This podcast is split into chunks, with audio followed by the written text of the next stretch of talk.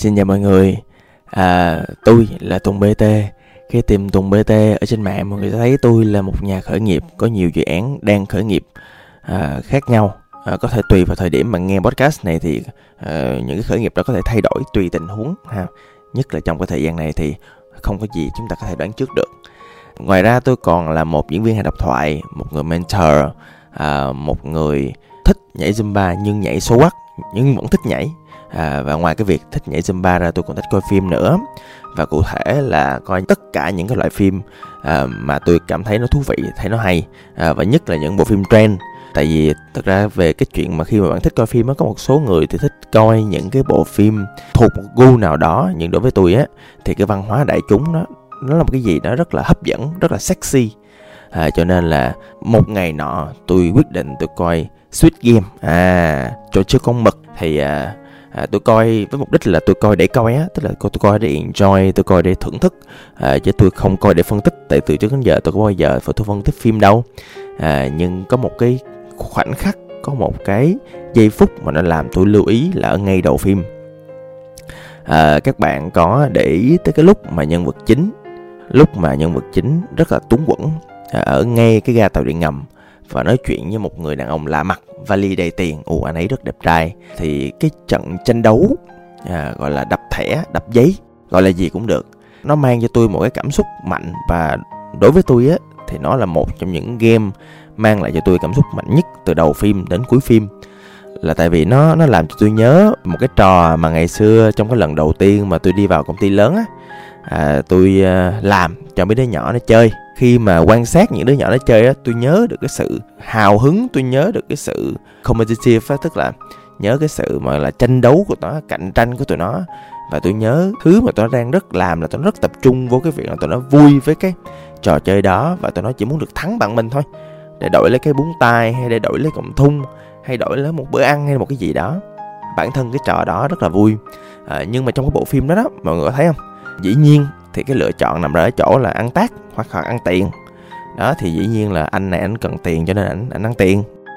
Nhưng mà chơi một hồi á, thì ảnh thua thua nhiều. Và ảnh bị ăn tác. Mọi người biết không? Đối với người Hàn Quốc á, thì cái tác á, nó nó nghiêm trọng hơn nhiều. Nó là một cái cái cú đánh gì đó, nó đánh vào nhân phẩm người ta rất ghê gớm. Nó sỉ nhục người ta rất là ghê. Và anh này, thì ảnh hoàn cảnh thì khó khăn. Ảnh chơi cờ bạc và và ảnh cần tiền. Và anh biết anh cần tiền và anh bắt đầu cuộc chơi game với lại cái tư tưởng là tư tưởng cần tiền. Nhưng mà chơi đến giữa game à, chơi đến giữa cái trò chơi đó thì anh mới xác định và anh phát hiện ra là à, chết mồ rồi. Cái động lực của mình chuyển từ cái việc cần tiền muốn có tiền trở thành cái việc á là tôi chỉ muốn tác lại cái thằng này thôi. Tại từ đầu đến giờ nó đã sỉ nhục cái nhân phẩm tôi quá nhiều rồi. Nó đã nó đã biến tôi trở thành một kẻ hèn hạ từ đầu trận tới giờ rồi. Tôi chỉ muốn trả thù là tôi muốn một cái hành động gì đó để tôi lấy lại nhân phẩm của mình.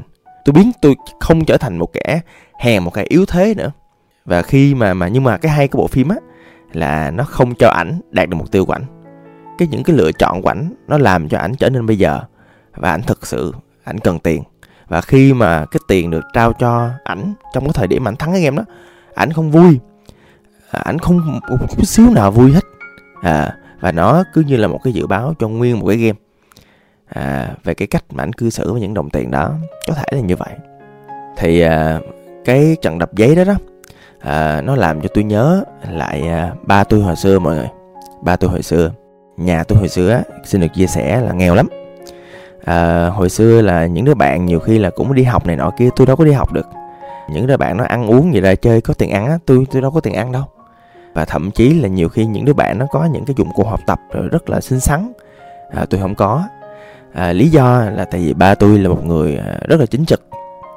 Ngày xưa á à, ba tôi trong cái thời điểm mà cách đây khoảng cỡ đâu đó 30 năm á à, ba tôi đã có cái bằng thạc sĩ về kinh tế và thạc sĩ về cơ khí à, của đại học bách khoa và đại học kinh tế rồi à, và rất là giỏi về chuyên môn là không phải bàn cãi.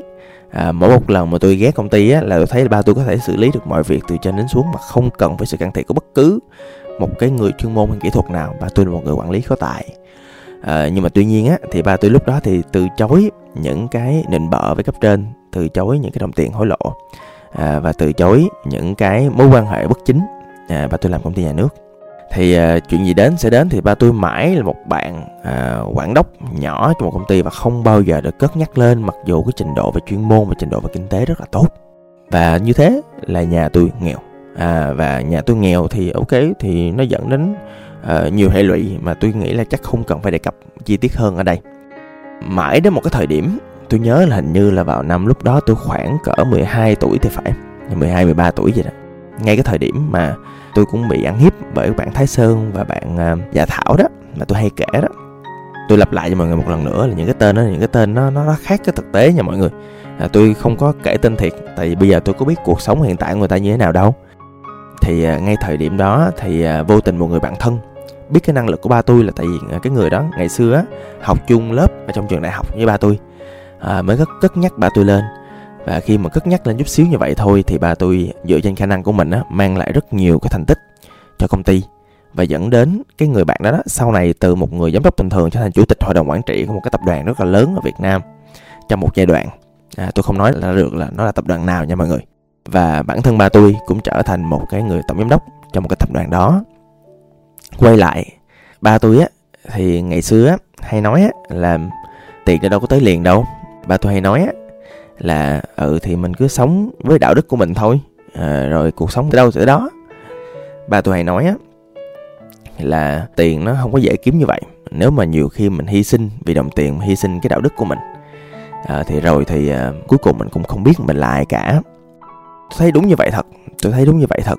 À, quay lại cái phim Squid Game á ở chỗ á là tôi thấy á, một con người họ sống ai cũng có những cái đạo đức riêng ai cũng có những cái nguyên nhân phẩm riêng khi mà họ bắt đầu họ sống không đúng với cái đạo đức của họ họ làm những việc mà họ nghĩ là và họ thấy là sai á. Về lâu về dài thì tôi tin nó sinh ra một cái nghiệp một cái karma mà ở đó tôi, tôi tin là con người ta không sống à, lâu dài với đó được. Đó lý do vì sao tôi uh, làm ăn theo kiểu như bây giờ. À, tôi sẽ chỉ làm những thứ mà tôi nghĩ là nó có giá trị cho xã hội. À, tôi sẽ đối xử với mọi người tốt nhất có thể. À, tôi đối xử với lại đàn em với đệ của tôi với nhân viên của tôi theo một cách mà tôi tin là tốt nhất cho họ. Và thật ra tôi cũng nói chia sẻ thẳng với mọi người là tôi không thấy cái đạo đức tôi tốt cái miếng nào đâu nha. Dạ xin được lặp lại tôi là tùng bt nghĩa là tùng biến thái. Đạo đức tôi như lộn à, xin lỗi mọi người nói kiểu như lờ nha dạ à, nếu bạn editor mà bạn có để ý thì bạn à, xóa chữ lên không thì thôi để cho nó vui. Thì để bạn biết cái đạo đức của tôi nó cũng không phải là tốt đẹp gì lắm. À, nhưng mà tôi sẽ sống với lại cái đạo đức và cái những thứ mà tôi nghĩ là nó nó đúng. À, nó đúng. À, và đạo đức là tùy người nha mọi người.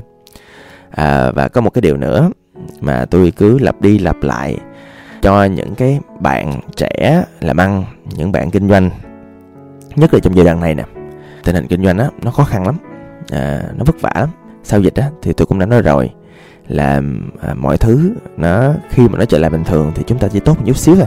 Chúng ta tốt hơn từ 30 tới 70 phần trăm thôi nhưng mà với lại cái tiêu dùng nó giảm với lại một cái khủng hoảng kinh tế về tài chính sắp tới sẽ có và chắc chắn có.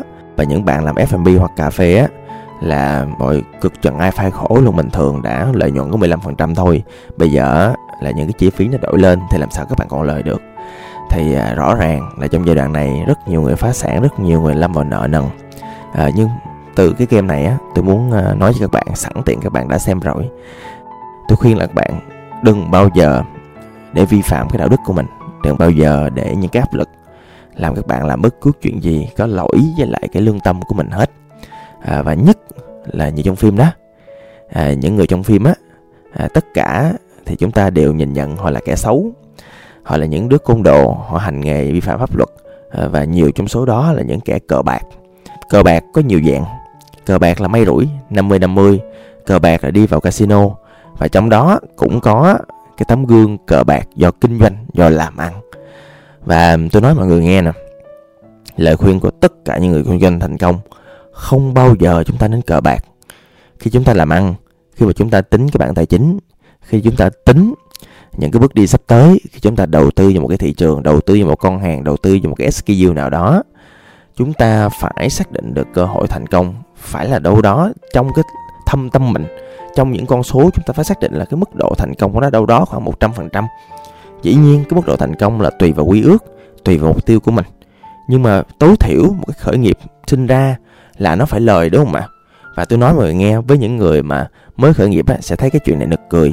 Nhưng với những người khởi nghiệp lâu năm sẽ thấy là thật ra chúng ta có thể biết được là cái tỷ lệ phần trăm thành công của một khởi nghiệp trước khi bắt đầu. Tại vì đơn giản là một thời gian á, thì những cái hiểu biết những cái kiến thức những mối quan hệ những tri thức chúng ta nó bắt đầu nó lên tới một cái level mà chúng ta có thể dự đoán trước được những thứ chúng ta đã và đang làm. Tại vì các bạn đã có chuyên môn rồi các bạn làm mười mấy năm rồi thì lúc đó là các bạn sẽ biết được cái chuyện đó. À, và cái thứ mà trong giai đoạn này và tất cả chúng ta đều biết là chúng ta cần rất nhiều cái sự sáng tạo chúng ta cần rất nhiều sự thích nghi chúng ta cần phải hy sinh một số quyền lợi của bản thân mình kết hợp với một số người mà chúng ta chưa bao giờ kết hợp. Và những cái công việc mà tôi vừa liệt kê á không có công việc nào vi phạm đạo đức và không có công việc nào vi phạm nhân phẩm. Và nhất là không có công việc nào là cờ bạc cả. Và tôi tin là ai trong chúng ta cũng đã từng nghe những câu chuyện một người trong dòng họ cờ bạc thôi. Cả dòng họ bị ảnh hưởng, đúng không ạ? Và một trong những thứ tệ nhất là không chỉ mình thất bại cho riêng bản thân mình thôi, mà mình lây lấy cái sự thất bại đó sang những người xung quanh, nhất là bố mẹ mình nữa thì đó là tất cả những suy nghĩ của tôi những cái cảm xúc của tôi thông qua một bộ phim đang trend. À, còn bạn suy nghĩ như thế nào về cuộc sống của bạn? À, tôi sẽ rất muốn nghe ở trên fanpage của Tùng BT xin cảm ơn và hẹn gặp lại mọi người. Tôi là Tùng BT